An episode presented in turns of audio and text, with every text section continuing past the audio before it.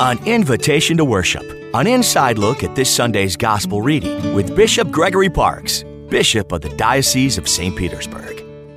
Have you ever felt a sense of burnout? Most of us have at one time or another.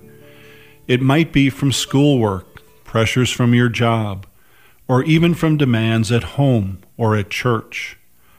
Life is busy, and in trying to cope with things, the pressure and stress can be great. At other times, we might even question whether all that we're doing is really making a difference.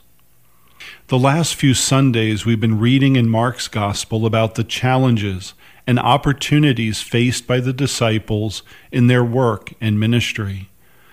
This Sunday, we hear about Jesus gathering with his disciples. If you remember last weekend, he had sent them on a journey to preach and to heal. Now they're back at home, reporting all that they had done. Jesus says to them, Come away by yourselves to a deserted place and rest a while. They get into a boat and seek to find a quiet place. This would prove to be difficult since the people kept coming and met them where they were going. I see this with pastors, priests, and staff in our local parishes. The work and demands of ministry never stops. It seems like there's always more work to do and always another need that must be attended to. It can be overwhelming at times. Our priests are there to be Jesus for you, to give comfort in times of distress, to give advice when you need a positive or even challenging word, to guide you along in your faith journey.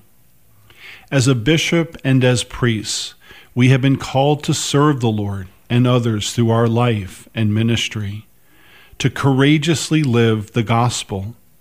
And we accept that challenge and opportunity with a joy filled and grateful heart. But we are also human Therefore, I ask you today to pray for me and for our priests. Pray that we have the strength to continue to serve you, God's good and faithful people, with love and compassion. Pray also for our seminarians and those discerning a call to priesthood.